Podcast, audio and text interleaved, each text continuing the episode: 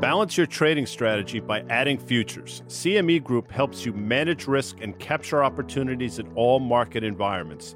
Capitalize on around the clock access to highly liquid global futures and options market across all major asset classes. Just visit your online broker and get started.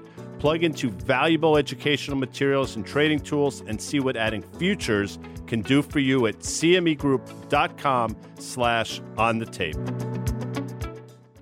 iConnections is the world's largest capital introduction platform in the alternative investment industry. iConnections membership only platform brings together the asset management community, providing allocators and managers with the opportunity to connect both physically and virtually. With an impressive network of over 4,000 allocators and 900 managers, their community oversees an astounding $48 trillion and $16 trillion in assets, respectively iConnections is also the driving force behind the alternative investment industry's most renowned in person events. We invite you to join iConnections at their upcoming event, SALT iConnections in New York, taking place on May 20th through the 21st at the Glass House in New York City. This two day event is packed with one on one cap intro meetings and content. To explore more about iConnections events and gain access to their members only platform, Visit iConnections.io.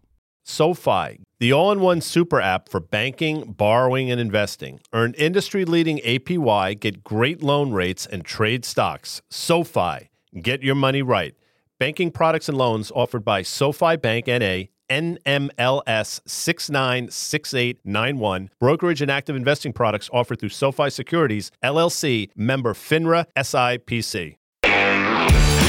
Welcome to the Monday edition of the On the Tape podcast. I am Dan Nathan, joined by Liz Young. That would be EY from SoFi. She is the head market strategist over there at SoFi. Liz, welcome. Thank you. Happy Monday. Happy Monday. It was a heck of a weekend in New York City, man. What, 80 degrees, sunny on a Halloween, like just weekend? I actually saw you all dressed up. You guys are going to have to go deep on the internet to probably find what Liz was dressed up for Halloween, but that was a lot of fun on Saturday. Liz, you and I got a lot to go through. We do not have Guy C. Adami uh, with us, but Guy and Danny had a great conversation with Brent Belote. He is the founder and chief investment officer at Cayler Capital. He is an oil trader. He's been trading oil for decades, and he had a lot to say on the supply demand dynamics, geopolitical, and what what that might mean for the price of crude. And you're really extrapolating to a whole host of other things that we talk about a lot. So stick around for that conversation. Liz, you and I are going to get the folks ready for the trading week because there's a lot going on this week. We have a Fed meeting, we have a Bank of Japan meeting, we got something going on as it relates to refunding. Um, this might be more interesting to you than maybe what the Fed has to say. And then obviously we are still in the throes of S&P 500 earnings, some huge earnings this week. Two that I'm focused on Apple and Lilly, both on Thursday, and, and a few other things smattered in there too. So let's get to it here. Let's talk a little bit about Friday's price action because the S&P closed down I think 10.5% on the year. This is the biggest peak to trough drawdown that we've had in over a year. And I thought it was interesting because what happened in the market on Friday, tech was trying to get buoyed by Amazon up nearly 7% after I think what some would say was better than expected earnings and guidance. I thought it was fine, but maybe it was relative to the expectations. I think the stock was down maybe 17% from its recent 52 week highs into the earnings. And I think that had something to do with the reaction. Also, Intel was up nearly 10% on Friday. But Notably, banks got destroyed. And I thought there was a headline that Jamie Dimon is putting in place a selling plan for, I, think it was like a million shares of stock. Now, granted, he has been buying stock. I don't think he's ever sold stock. Okay. So I didn't think this should be the reason. Um, it's not like they're coming to market with a big block or anything like that. It's a selling plan over the course, I think, of 2024, at least starts next year. But that stock ended down 3.5% on the day. That's a huge move for JP Morgan on no fundamental news. Obviously, yields are still a focus. We have the 10-year at 4.9%. Where do you want to start? Because I thought the S&P closing the way it did on Friday was not particularly great, especially in a week where we had a huge merger announcement in the oil patch, right? The second consecutive one. Lot going on. Where do you want to start, Liz? I, I think we start with that price action last week and, and the idea, first of all, that it wasn't just Friday that this happened, but when we blew through 4200 on the S&P, which everybody expected to be support, we did not bounce off of that support and then we got into this precarious range below that where we're sort of wondering how much further down will it go and we teetered on correction. Thursday i think we closed down 9.8% so we were just a whisker away and then friday decidedly in correction territory. Now of course you're going to hear that sensationalized dramatized and as if the sky is falling from some outlets uh, or just some people who talk about it but remember i would keep this in mind on average, the peak to trough drawdown every year is about 13 to 14%. So this isn't even an average drawdown yet. It just is in that definition of correction territory. And now we've got 10% between correction and where we would start talking about it being a bear market. So there's a lot that can still happen. Even as cautious as I am, I don't want people to get overly scared about the fact that we went into correction territory. What I think is going to happen now is, and it's already happening, if you listen to what people are talking about today, is the debate between, okay, that was enough, this is a buying opportunity, or that was the indication that things have broken down to a level that there's we still haven't found support. And in the midst of earnings season, earnings season kind of goes by themes each week. So last week we had a certain theme. This week we start to get consumer names. We start to get some of the stuff that's going to tell us where consumers are spending money, how much money they're spending, and where they're voting with their feet, so to speak. And if they're actually showing up at stores, we got McDonald's already before uh, we're recording this today. So it'll be interesting to get a better read on the consumer, I think, by the end of this week. And also, obviously, the Fed the biggest story. You talked about the refunding thing. We can get more into that. That's probably not a story that's going to get major headlines because most of America isn't necessarily following it, but the Fed will get the headlines. It could be one of those things that under the hood moves markets, clearly yields, which could move S&P 500. But let's start with McDonald's. McDonald's sold off 18% from its recent highs. I think those were all-time highs to a new 52-week low. It's since bounced. It's up today on better than expected results. And I think this is interesting. So comp store sales were better than expected. They're talking about some pricing power that they have. This is a theme that we've been covering now for over a year in this inflationary inflationary environment. And like one of the narratives around consumer staples and one of the reasons why they sold off so hard was that they, were losing pricing power at this stage of the game here. So McDonald's is demonstrating that they still have a bit. It could be the beneficiary of a little bit of a trade down, I think, on a valuation basis relative to some of its peers after a decline like that when earnings are still intact. It just got cheaper. You know, you know what I'm saying? So Talk to me a little bit about this dynamic because maybe the low hanging fruit on price increases was clipped, okay, in most of, let's say, earlier this year, that sort of thing. But some brands that might benefit from a trade down might find another leg of that. Does that make some sense to you? It makes perfect sense to me. And I've been talking about staples for a while. McDonald's technically falls into the discretionary category, but I think we all think of it as more of a staples fast food chain, or if we're going to put it in a category with the things like Chipotle Chipotle's or the fast casual McDonald's, certainly the lower price in that category. The trade down, I think, is what those types of businesses are going to benefit from. McDonald's is not alone in that category. We've also talked a lot on this podcast, and I want to make sure we distinguish between these two. We've talked a lot about some of the companies that are just consumer products on grocery shelves and raising prices that way and then calling it organic growth, even though it was just really price increases that have happened because of inflation pass through. McDonald's probably doing some of that as I believe they mentioned in their earnings call something about strategic price increases. So, and I don't know what that means. I'm not going to speculate about what exactly is going on there, but perhaps that means not across the board. And if you're a consumer and you need lunch and you don't want to spend as much as what you were spending at some of those fast casual spots, I do think that a company like this is going to benefit from that trade down. We're seeing it though across the board, not just in food, not just in some of these restaurant chains, things like Dollar General and what, what was it, Walmart, that has an average consumer now with six figure income. So consumers are trading down everywhere. And I think that is what is going to benefit a lot of these consumer staples companies. And I would put food and beverage at the top of that list. Yeah, and I would just say this: that McDonald's now trading at 20 times next year, and you look at the S&P per FactSet trading on a forward basis at about 18 times, which is basically above the five and 10 year average or so. If you're looking for some uncommon values, when you have a stock like McDonald's sell off this way before the news is even out, you might have an opportunity to start dollar cost averaging. I think we both agreed that on on consumer staples. I think the the point that you make about discretionary versus staple and how sometimes they actually flow into each other makes some sense in, in a period like this where there's not a whole heck of a lot of visibility on the consumer. I want to go to a tweet that you put out, I think on Friday, Liz. Monthly personal spending grew 0.7% above the estimate of 0.5%, while income grew 0.3% below estimate of 0.4%. That's the fourth straight month of spending that's greater than income. To this, consumers are either dipping into savings or taking on debt or both. What does this mean to you about this stage of the consumer where rates where they are? We know we're going to get this jobs report on Friday. This would be the October jobs report. This is going to be important if you think about it. Obviously, we have already heard from the Fed and get a sense of where their heads are at about future rate increases, about inflation, about the strength of the jobs market.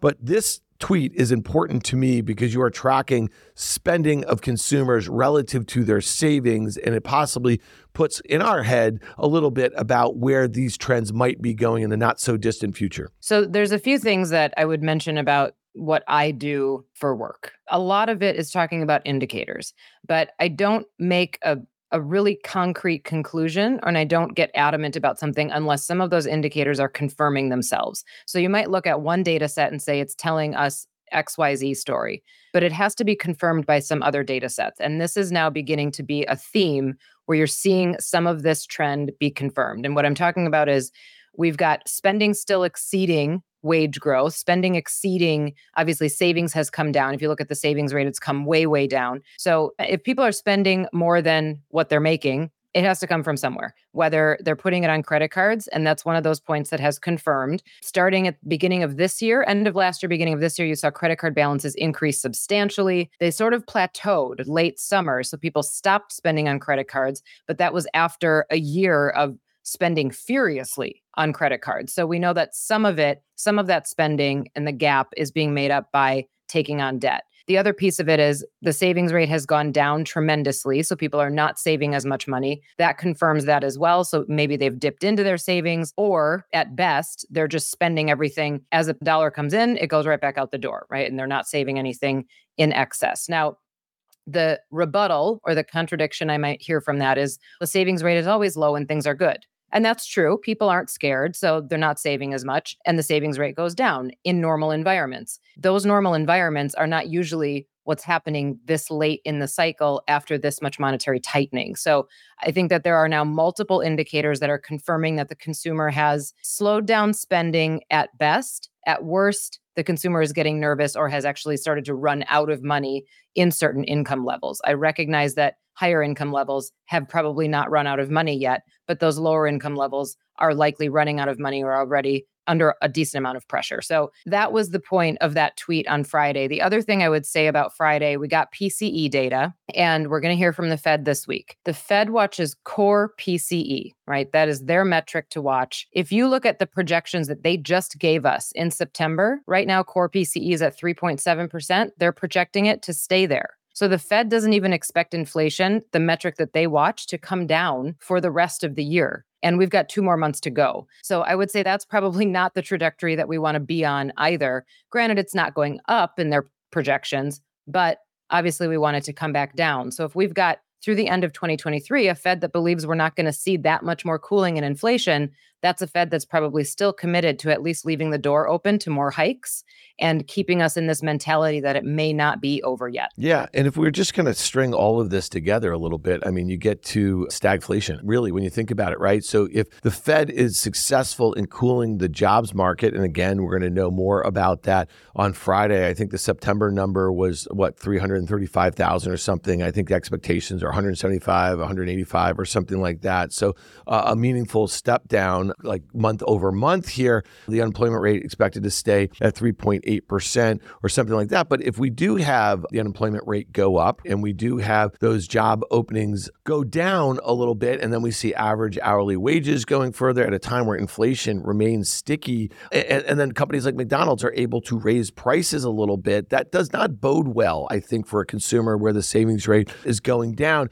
So I, w- I want to talk a little bit about this refunding and why this is important. This This is a quarterly refunding announcement that comes out, I think, uh, just a few hours before the Fed uh, announcement on rate hikes here. Why is this um, important to you? You and Guy and Danny have spent a lot of time on the pod talking about Fed issuance here. Okay. So the amount of issuance that they have to do here. Talk to us really quickly about why this is important, why investors should probably keep an eye on this, and what are the potential, I, I think, for movement in yields. We have a 10 year at 4.9%. You made the point, guys made the point, Made the point that yields being stuck in and around this level are kind of also helping the Fed out a little bit, at least for now. That's right. So I think it's no secret to anybody that we run a budget deficit in the United States of America. In order to fund said budget deficit, we have to issue debt to pay for our obligations, which is why we've teetered on the brink of government shutdown a couple times already this year.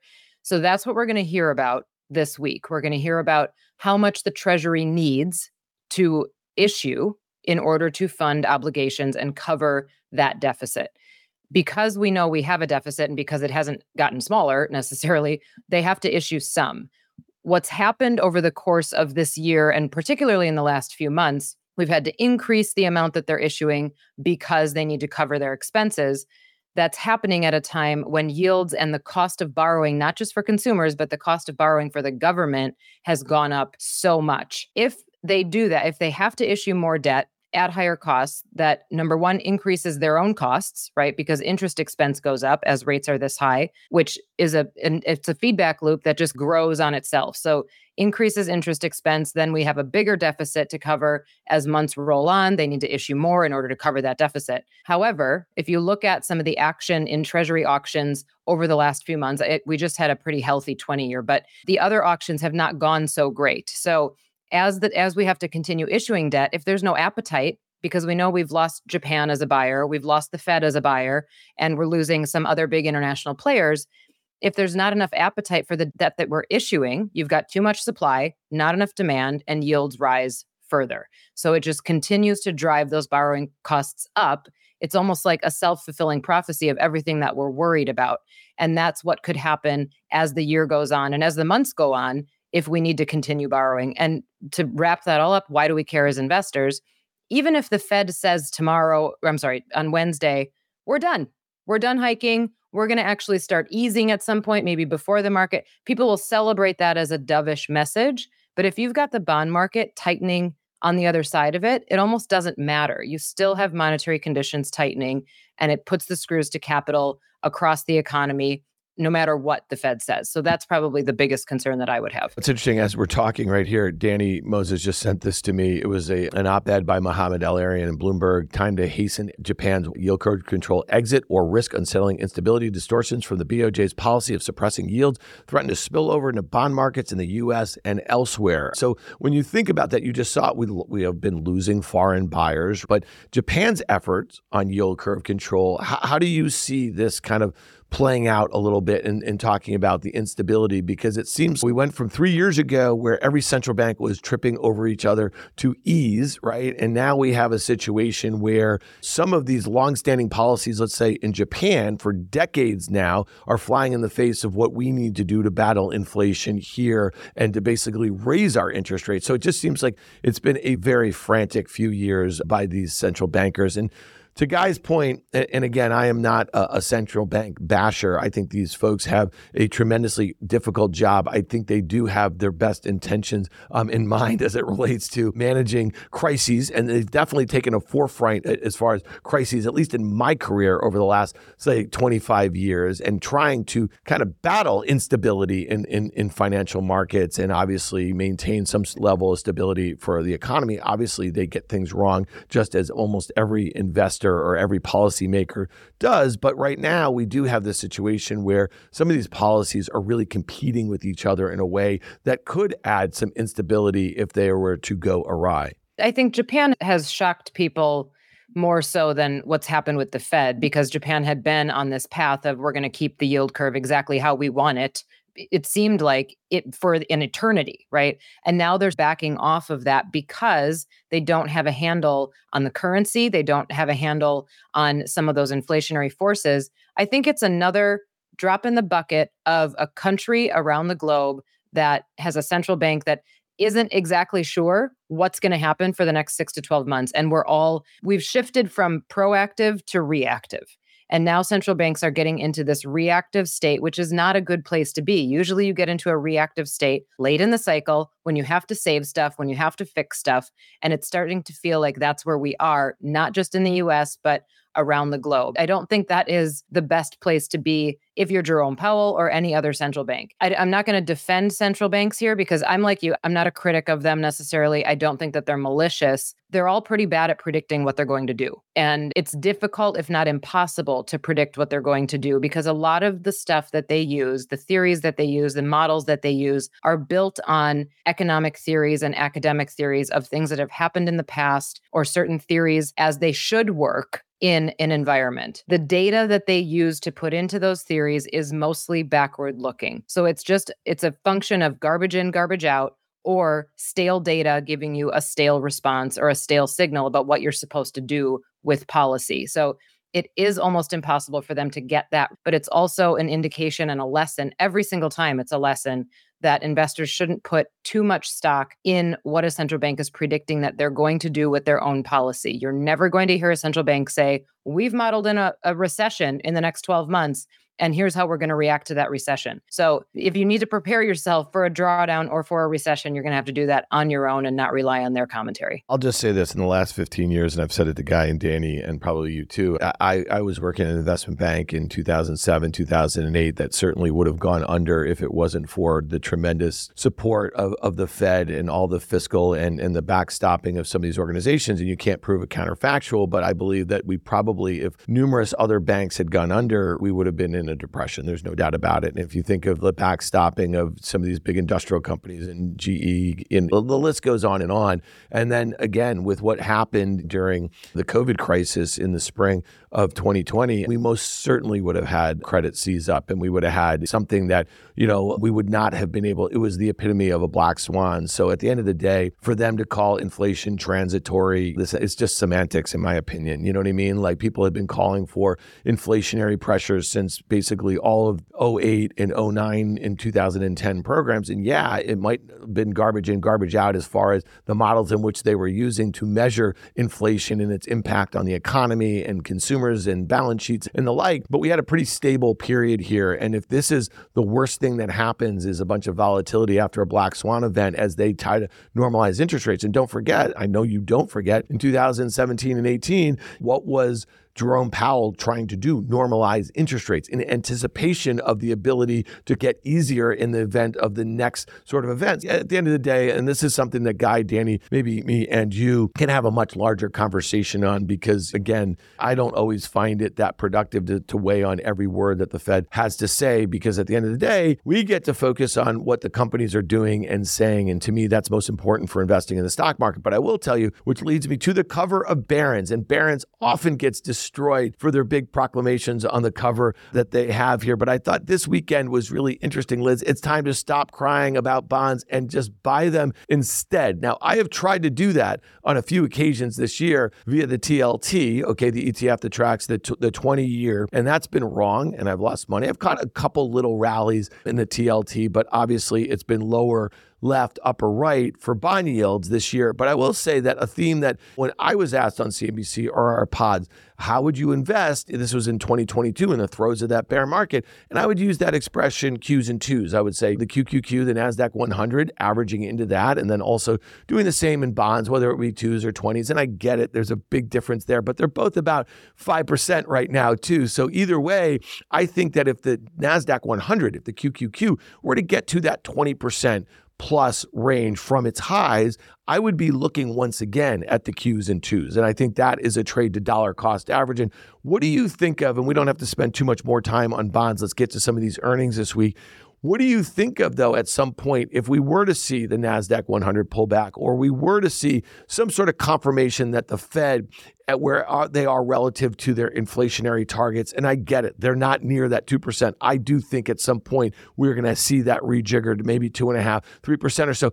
I think that trade makes sense to get back into the TLT because if stagflation were to be a theme as we go into 2024, Liz, I think it's going to be hard on equities, but I do think that means that yields are not going to go too much higher in anticipation of the recession that will happen in 2024. And then at some point, the Fed gets easier monetary policy. So the first thing I would say is I, I actually don't think the Fed is going to change the inflation target, but I think the way that they probably communicate it, and this is just splitting hairs, but the way that they probably communicate it is saying that the neutral rate is above where they originally expected, and they're going to basically stop lowering rates at a higher neutral rate than what we originally planned on. I will not be surprised to hear that. As far as bonds, full disclosure, last week I added to my seven to 10 year position, treasury position, and I added to my short treasury position, which is a one to three year ETF. And I also have directly a six month T bill that I've continued to roll for about nine months or so. So I actually do think that there's decent opportunity in bonds, but I, this isn't something that those positions, I don't expect them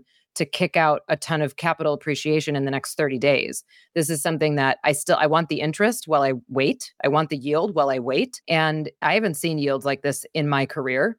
I don't expect to see them again for a while. Now, let's say the 10 year was at about 495 when I bought my last position or, or added to that position. If it goes up to 525, okay, bummer. But 525, if that's the top, I'm okay with losing a little bit in the near term, knowing that over time and more likely in 2024, we're going to see that come down. The only reason that I do the 10 year rather than something longer is because I want the leverage to all of the rhetoric that happens around the 10 year yield and the way that the market reacts to that in real time. And as fear increases, you do see more volatility in the 10 year. And look, I love volatility on the upside if prices are going up. So I want some of that exposure to the chatter and I want some of the exposure to the volatility that you see in that space. But I do like bonds here. I like treasuries. I don't like corporates. Even investment grade corporates, I don't like. I still think spreads are too tight. They've slowly risen. We've had this quiet rising in spreads, especially in high yield, but I think that they're still ripe for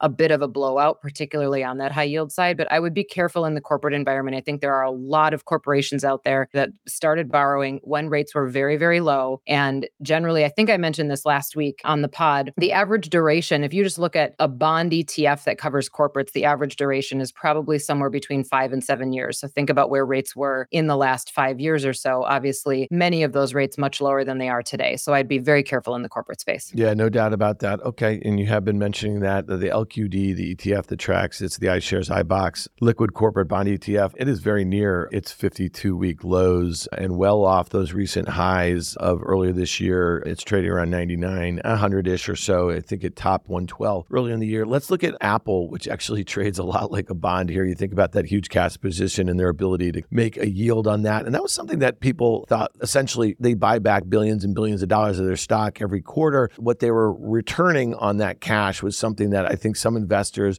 had placed them in the penalty box a little bit. Guys made this point on many occasions that years ago, when the company was growing uh, the way a growth company should be, it had a value multiple on it. Now, when it's expected to grow mid uh, high single digits earnings and sales, trading about 25 times. It was getting a bit of a Staples valuation here. And so when I think about Apple reporting Thursday after the close, the implied move in the options market is about three and three quarters percent in either direction. The stock is down 15% from its all time highs made in July. A lot of the chatter is in and around China and how the iPhone 15 is expected to do. I think some of the data year over year in that October month when they released the 14 a year ago versus now down about six 6% or so. I think in the quarter, some of the expectations that sales could be down 4%. They have a, a, Mac event tonight, which is really interesting, Liz. It's a prime time. It's 5 o'clock Pacific time, 8 Eastern. They don't usually do that. Also, this morning when I was looking on the Wall Street Journal and the New York Times and the business section, advertisements for that event. Tim Cook was recently in China at a gaming event hosted by Tencent. We know that China has been very difficult spot right now for Tesla. They've talked about retooling of some plants. One of the reasons why I think it has to do with competition. And competition is the story for the iPhone 15 in China. Huawei has some great phones. A lot of these other local manufacturers have some great phones that have caught a lot of steam at a time where the government is banning government workers from having iPhones. So, again, lots going on there, but this is one as basically Apple has looked to move manufacturing out of China, like places like Vietnam and India. To me, does Apple become less important to the Chinese, both from a consumer standpoint, from a manufacturing standpoint? Does they run the risk of supply chain disruptions there as the Chinese basically de emphasize maybe Apple after two decades of emphasizing them from a jobs provider? I think that's really interesting. So when the company reports on Thursday after the close, this is one that obviously I think has multiple implications outside the company itself. Thoughts on the importance of Apple, not specifically on the fundamentals of the company, Liz? A stock the largest equity down 15% into the print where a lot of this stuff is known now. At least the fears are known. Do you think it runs the risk of having the sort of response that we had maybe out of an Amazon or an Intel if the numbers are not as bad as expected, or at least the guidance or the visibility doesn't appear as bad as some investors expect? I think Apple is a company where there's a very big difference between the consumer sentiment around it and the investor sentiment around it. And I do actually think it's pretty interesting that they're doing a prime time event. I didn't realize that was the case. I wish I could call somebody there and ask them exactly why that is. There could be, I, I think that there's probably a couple possibilities. You've got, first of all, you're just trying to drum up enthusiasm about a product and get in front of the people who are actually going to buy it. So I think that makes sense. But since it's just a Mac event, right? It's not an iPhone event, an interesting approach. But it also could be a situation where you want to drum up enthusiasm about the stock and you want to get in front of the retail audience and the retail investor is such a powerful force and you want some of that word of mouth you want people to have chatter about it so an, an, interesting approach for sure i think apple is also a stock that i would put in the really important to the market sentiment column where if Apple goes a certain direction, people start to look around and say, oh, wait, something's wrong. If Apple's going down, other stuff is probably going to go down too. And you start to have this guilty by association, whether it's in the Magnificent Seven or in just some of those big tech names, people just worrying about stocks moving uh, in tandem in a different direction. And as much as the Magnificent Seven has benefited investors who've been present in them this year, I think it can go the other direction as well if you've got a handful of them moving down pretty quickly, which it, at this current moment we do. So it does dent sentiment. I think Apple is a very influential name not just for consumers, but also for investors. And we know, obviously, how much of an impact it has because of all the ETFs that it's a part of. So, as investor sentiment changes, whether it has anything to do with Apple at all, Apple suffers or benefits just by design. Yeah, listen, not to put too fine a point on this as far, far, as the Magnificent Seven. I mean, Tesla got them kicked off, and I think that was fairly disappointing, the results and their guidance, and the stock sold off tremendously. Microsoft put up good results, but it ultimately ended up giving back a lot of those gains. Alphabet got absolutely destroyed. Amazon bounced. Let's see if it could hold that. We don't get NVIDIA for a, a few more um, weeks or so. So when I think about what's going on here, and I'm looking at just like a little table of the sector ETF ETFs here. I see communication services, that's a bunch of internet technology, is a bunch of hardware. Those are both up about 30% of the year. Consumer discretionary, basically Tesla and Amazon, also up about 15% on the year. But after that, industrials down 2% on the year, energy down 3% on the year, basic materials down 3.5%, financial services, the XLF down 8%, healthcare down nearly 10%, staples down 10%, real estate down 12%, utilities have gotten destroyed down 18%. The stock market is not working unless you are a mega cap tech stock. And I think that's the story. But this is another one that I want to put, and this is the last thing we'll hit here because I think this is really important. On Thursday, Eli Lilly and Novo Nordisk, okay, they both report earnings. Combined, they have a trillion dollars in market cap. The stocks are up over 100% from their 52 week lows, up 40 or 50% or so, I think each one of them on the year, okay? Eli Lilly trades about 45 times next year's expected earnings, okay? This is all in these weight loss drugs, these GLP 1s, the two of them are benefiting from this. The way the stocks react to their earnings and the guidance that they give, I think this could be as important as Apple. Why? We've seen lots of investors move into these names, especially a lot of growth tech investors, okay? Rarely do we see pharma companies trade at these sorts of multiples. So I think some investors are looking at these and thinking of it as a massive mega trend. And I get it, okay? Personally, beneficiary of these drugs, okay? But how they react to what is likely to be good results and guidance might really give us a good sense of how the rest of the market or investors are positioning for the rest of the year. Because if AI and GLP 1s, two of the best stories in the stock market and two of the only things that are working right now to this point, if they can't find incremental buyers on good news, then watch out below, in my opinion, because they're very crowded yeah. trades couple things very quickly. First of all, anytime there's a new theme that's really hyped up, it's usually overhyped. And that doesn't mean that it doesn't exist. It doesn't mean that it's not going to be meaningful, but there usually is an overbought position on that theme before it settles back into price discovery just of the theme. And then you have to figure out beyond that which companies are going to actually win along that range. They don't all win, right? So I think that's probably where we are with some of this healthcare stuff. The other thing I would say is, as somebody who talks about small caps all the time, it's been a long time since we've had pharma be synonymous with growth, right? But in the small cap space, pharma is pretty growthy. Pharma and biotech are big elements of small cap ETFs, particularly small cap growth ETFs. We don't talk about it a lot in the large cap space because a lot of times in large cap, we're talking about healthcare as defensive. But this is a period where you've got some new developments in pharma slash biotech where large cap companies are getting some of that growth bid. And I think that this is an interesting way to play some beta in the market in healthcare as a sector because it's not as rate sensitive. It's not thrown in the bucket with tech and communications and discretionary from a growth perspective, but it is producing some growth. So, this is, I think, this is a good alternative if you're looking for growth opportunity. But as you've mentioned, as you've pointed out, I would be careful today because I think some of this has gotten overhyped. So, let some of the steam come out. If there's any theme from this earnings season, it's that beats have not gotten rewarded as handsomely as they have in prior quarters across the board. So even if there are good results reported, I wouldn't expect it to be something that's astronomically higher in the stock price. I think we've also transitioned to a place in earnings where we've got the bar is a little bit higher rather than the bar is low and we're jumping over it easily. The bar is higher because we have high expectations for next quarter and beyond. So the stock prices aren't getting rewarded as easily. I could see a Lilly or Novo trading the way, let's say, Alphabet did, where the quarter wasn't that bad, the guidance wasn't that bad, but investors just hit the sell button first and want to ask questions later because it's a very crowded trade and you have that sort of price action. All right, Liz Young, thank you for being here with me early on a Monday morning, getting everyone all set for a busy week in the markets. Absolutely. Love being here on Monday. Love kicking it off with you and happy Fed week to everybody. All right. It will be a happy Fed week for our friends Guy Adami and Danny Moses. So check in with us later. Liz, you're going to be back with Guy and me on Market Call on Thursday. We got Carter Braxton Worth on Market Call with us. We have a great week on the tape. OK Computer. So check all of that out and stick around for Danny and Guy's conversation with Brent Belote. He is the founder and chief investment officer at Cayler Capital. They talk all things crude oil and energy.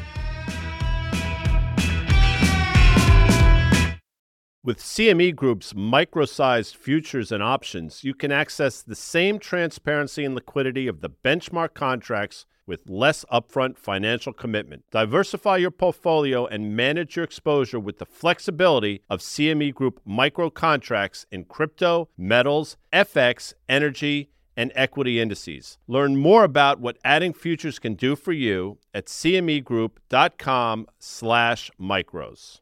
iConnections is the world's largest capital introduction platform in the alternative investment industry. iConnections membership only platform brings together the asset management community, providing allocators and managers with the opportunity to connect both physically and virtually. With an impressive network of over 4,000 allocators and 900 managers, their community oversees an astounding $48 trillion and $16 trillion in assets, respectively iConnections is also the driving force behind the alternative investment industry's most renowned in person events. We invite you to join iConnections at their upcoming event, SALT iConnections in New York, taking place on May 20th through the 21st at the Glass House in New York City. This two day event is packed with one on one cap intro meetings and content. To explore more about iConnections events and gain access to their members only platform, visit iConnections.io. SoFi, the all in one super app for banking, borrowing, and investing. Earn industry leading APY, get great loan rates, and trade stocks. SoFi, get your money right. Banking products and loans offered by SoFi Bank NA, NMLS 696891. Brokerage and active investing products offered through SoFi Securities, LLC, member FINRA SIPC.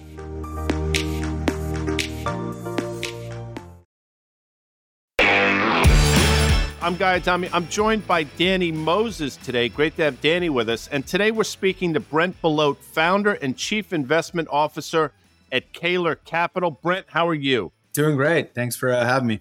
It's a perfect time to have you. Energy is in focus. But before we get granular, just tell us about your background, how you came to be Cayler Capital. Give the audience a little perspective as to who you are. Yeah, absolutely. So I worked at uh, JP Morgan in New York for about nine years, traded oil derivatives and product derivatives while there left in 2016 when it was a make or break moment. We found out we were pregnant with my first daughter and didn't want to commit to the New York life long term. So we headed west and we ended up finding a home in Jackson Hole. And I launched Cayler Capital with outside money in 2019. So we've been running for almost five years now. That's great. And the products that you were trading now versus what you were doing then, is it similar? Same type things? Have you ventured out into different areas? No, exactly the same. Yeah. So there I traded energy derivatives and same thing in Cayler Capital. So we're a systematic energy firm now.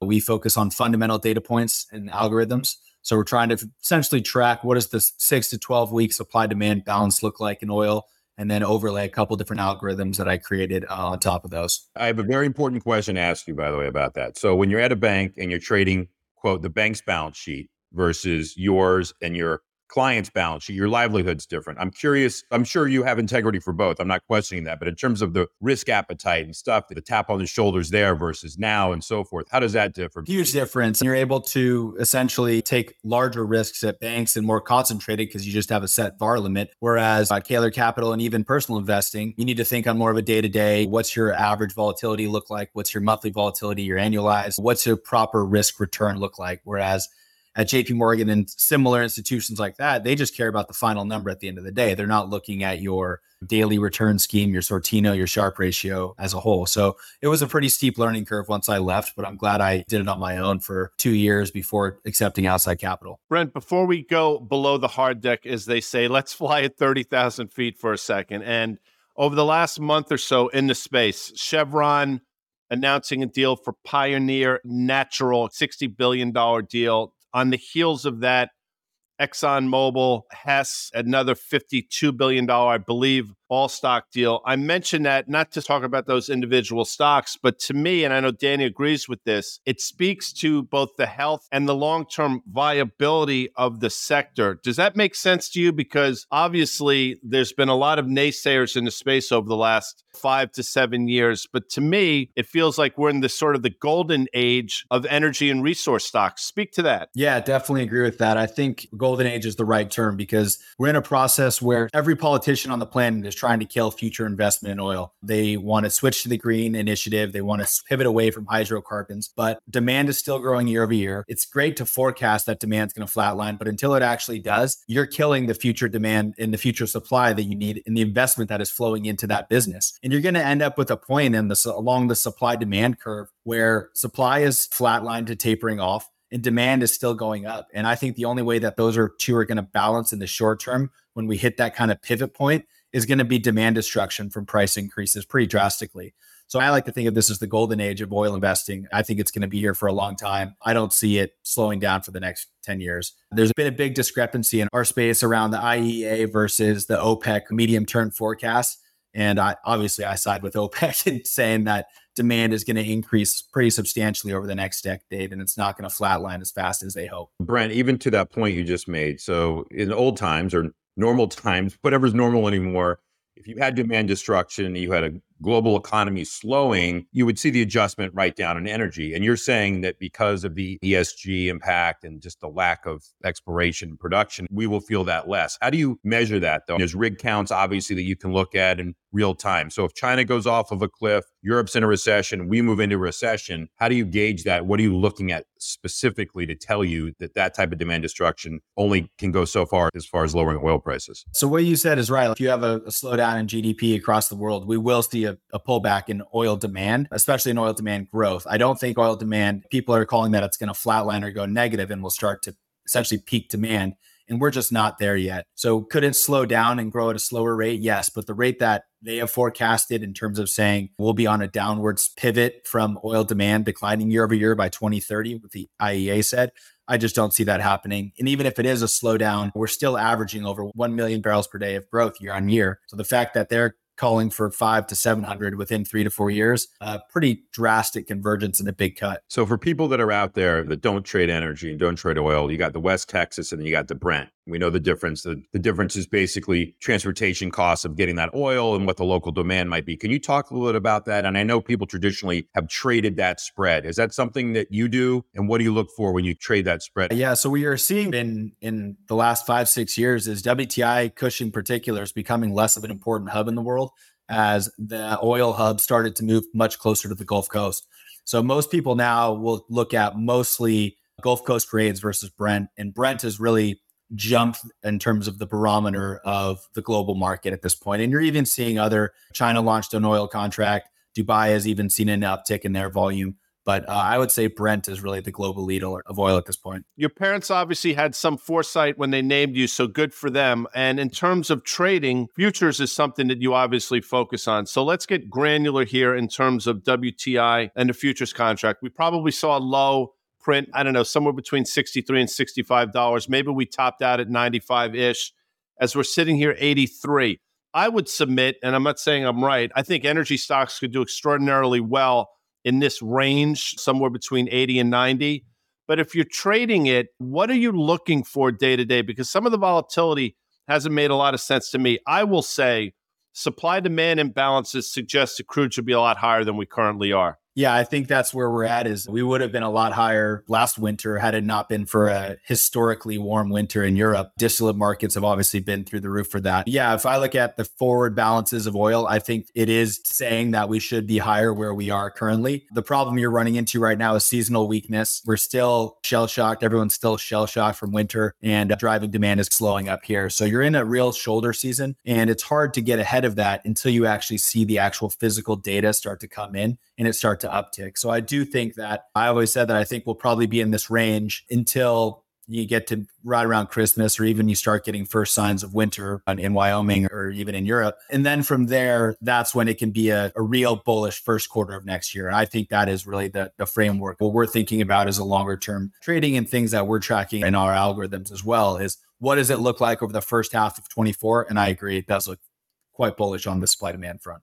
Brent, how do you deal with changes in currency? Do you hedge those out depending on the product that you're trading? And my follow up to that is obviously you worked at a bank. You understand how banks lend into the sector. You understand the leverage that the sector may have. And my question is that is it a known entity that people know who's kind of levered out there, what the positioning is? And I mention that because this UK fund that blew up several months ago, literally when oil was at 65, even though it had a bullish, had a long trade on an oil got too levered, um, and the bank basically margin called him, so to speak. So how do you analyze all those things? In terms of currency, we trade only exchange cleared derivatives. So we don't have any kind of currency hedging on our books or even any currency risk for that matter, all CME and ICE. In terms of leverage, I agree. That's a huge, you know, problem and something that you need to think about in terms of trading those. Getting over your skis and taking too much risk and getting stopped out is were you wrong or did you just run out of time? Your experience at the banks, granted prop trading, but you must know that the risk tolerance for these banks post Dodd Frank and all this stuff was very different. And so when you're looking in the market, you can see positioning, right? You guys can see same way we look in the equity markets, whether it's a bull bear or whether it's put call ratios. You guys see that in the oil market. Do you use that information to help you make these type of decisions, investing decisions? No, for us, it's pretty much all supply demand on the underlying fundamentals. So we're looking at again, what's the movement of oil around the world? Are we building? What does refineries look like? where's the really margin? About 70% of our total VAR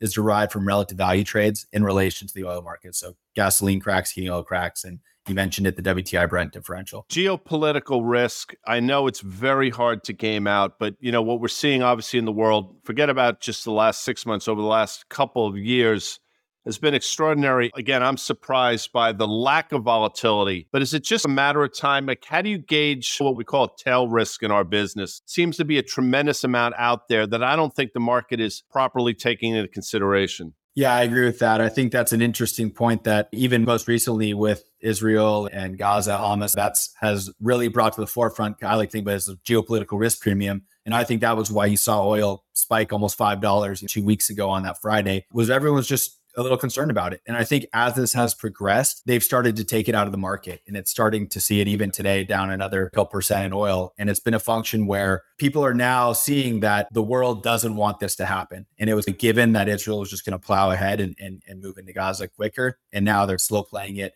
They don't want a long protracted war. They don't want other entities to get involved. And I think cooler heads are, are slowly prevailing here. In terms of volatility as a whole, I totally agree with you. It's been a wild from Russia, Ukraine. We went to 140 back to 100 in one month in oil. And it was the right move, to be honest. We looked at our models and we're sitting at $140 Brent in March of 22, and we hadn't lost a single barrel of oil from the market. Everything was still coming out of Russia. Everything was still being bought. There was really no sanctions that had, had any teeth to them at that point. It made sense that we did a full round turn in oil at that point, And it's now it's just been more of a distillate catch up story where distillate cracks have just been so high for so long as a result of that.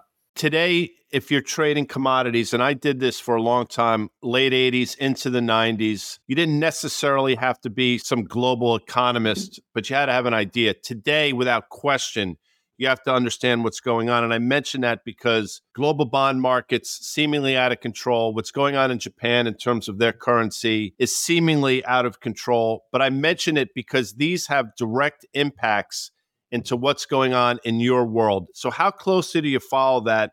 And how much of an input is it in terms of decision making? Yeah, very important because obviously, overall, even regional GDP is stuff we look at on a daily basis and will give us forecasts on, on what we expect oil demand to be doing. It's also a macro product. And I hate to say it, but there's certain times like where it's a risk off day. And even if the fundamentals are as bullish as can be in oil, but the S&P is down 5% and bonds are getting killed, everything's just down. It can be a risk off day where everything gets dragged with it. Again, that's why we try to keep 70% of the VAR in relative value, just from a standpoint of diversification. The worst thing to happen is you, are an oil trader, but you're really trading equities or you're trading some other thesis or story that's not aligned with you. So we try to stay in our sandbox as much as possible. But yes, that is something we track and, it, and it's definitely at the forefront. Brent, just the structure of your fund in general. I know we touched at the beginning your strategy, but the structure of your fund, daily liquidity, if I read that correctly, and so forth. How do you manage around that? Because we talked before about difference of managing money at a bank versus now. And how do you think about that? Because big swings can be very good and they can be really bad. And how do you harness that in from a risk yeah, management? Yeah, exactly. We're pretty upfront that, hey, listen, this is a 20 vol product. We're not in here trying to run a 5% annualized volatility fund. It's a big boy game with big boy pants, and there'll be some swings that happen in it. And the daily liquidity thing is stuff where we're trading extremely liquid energy futures and options. We're usually in the front three to four months. So offering daily liquidity to me was a no brainer in terms of allowing people to have that. It's not like we're going to really affect the market in terms of even if we were a billion dollar company with AUM, it, it wouldn't move the market drastically. Right now, we have SMAs,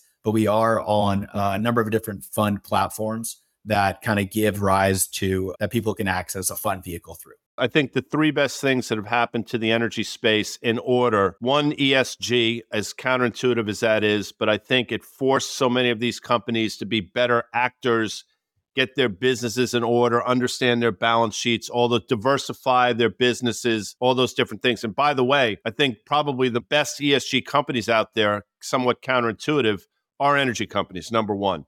Number two, that minus $39 print we saw in front month crude a few years ago, I think that was a wake up call for the entire industry. And then number three, I think, and this is not political, but I think the Biden administration, their want to obviously put these companies out of business, something they've said, I think has helped them as well somewhat counterintuitive. So all those three things lined up. But speak to that because you did mention it. I mentioned it outside of you. Golden age without question. Speak to those three things if you can. Yeah. Number one, ESG. Couldn't agree more. Number one, I think they've done a great job at actually being valid ESG actors and, and helping in, in positive ways. But also it made it more expensive to do it. So you have to have a higher return up front in order to finance some of the back end costs. So it made the cost of exploration much more expensive on the 10. And that's another thing that you talked about rates 8% rates versus 2%. Now it's more expensive to get financing for these PE deals 10 years out. Two, in terms of the negative print on April 20th, 2020, I wrote a, an article the next day that said, this is the most bullish event that's ever happened because as soon as you went negative and you went that spread that much, you immediately filled every single drop of storage that you had, and there was nowhere else to put it. So you were overproducing supply and you had an immediate reaction factor where supply had to drop down to whatever our level of demand is because there's no way you can't just pump it and then if there's nowhere to store it there's nowhere to store it. You have to turn it off.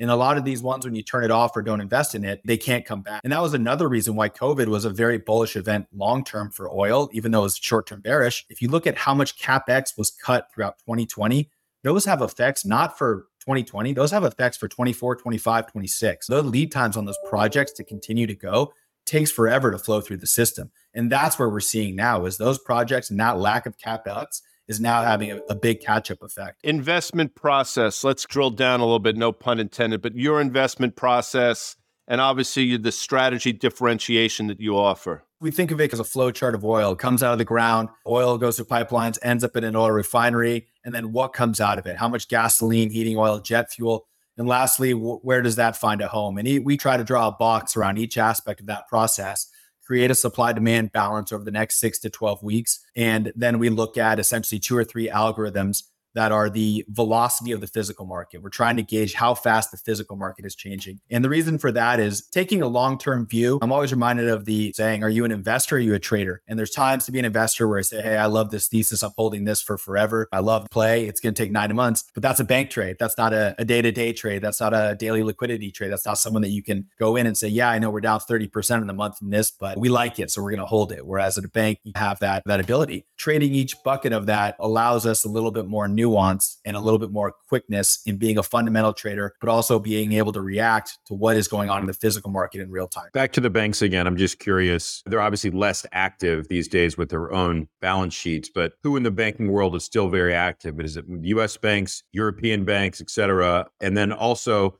who do you find that is the best strategist out there? I'm just curious to get your thoughts. Who who, you, who do you follow? You know the most for strategists. I'm going to go outside of that and go energy aspects of Amrita Sen is fantastic, and I've, I've, followed her. In terms of the banks, I know J.P. Morgan, Goldman are still, and Morgan Stanley are still pretty heavily involved. They obviously do a lot with Hacienda Hedge, and they're still very big players in that. It's interesting because now most of the risk takers have switched from banks to trade shops and that's how it's been. And I think you're seeing a real interesting dichotomy in the oil market where a lot of oil traders are now going to multi strats since all these multi strats are trying to go the millennium route where they're bringing people in house, trying to hire direct oil talent, which in the past they haven't done. So it's interesting to see the fight for talent in the oil space these days. You said something that resonated in terms of understanding if you're a trader or an investor. And something I tell people all the time is unless you're in the top 1% of 1% of people that do this for a living, and that's very few, it's very difficult to wear both hats because typically what happens is a trade that goes sour becomes an investment, an investment that does well very quickly becomes a trade, and you wind up really zigging when you should zag. So,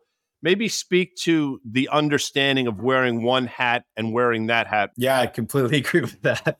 I think I've even seen that in my own PA over the last six to seven years. I think having a proper risk management on all fronts drives everything. And I think that's one reason why professional traders and hedge funds and, and CTAs have success. And I think that was a big reason behind me going more the systematic route. Essentially, when I left JP Morgan, I was thinking about risk. What are the rules that I follow and how do I follow those?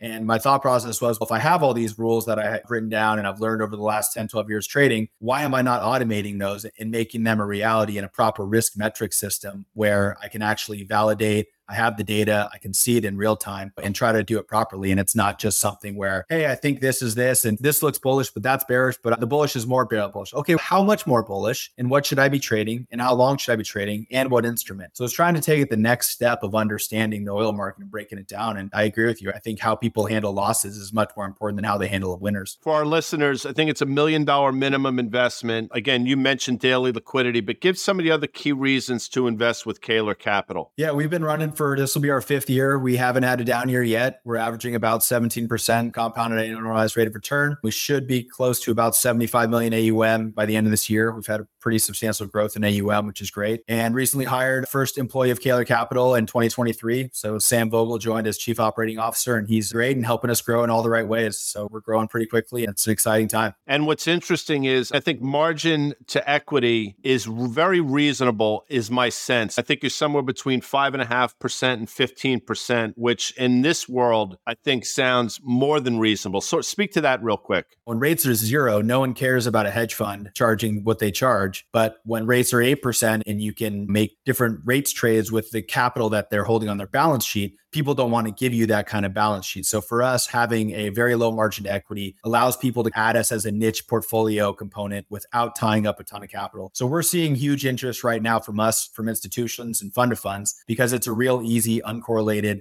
bolt on component that they can add to a portfolio, which is where a lot of our AUM growth has come from. Brent, tell people where they can find you. I'm obviously you have a website, but just educate us a little bit there. Yeah, www.caylercapital.com and myself or Sam are all on LinkedIn is the easiest. Brent Belote, it's great having you join us on the tape. We look forward to seeing more of you and hopefully seeing you at the end of January at the iConnections conference in South Beach. Definitely in January.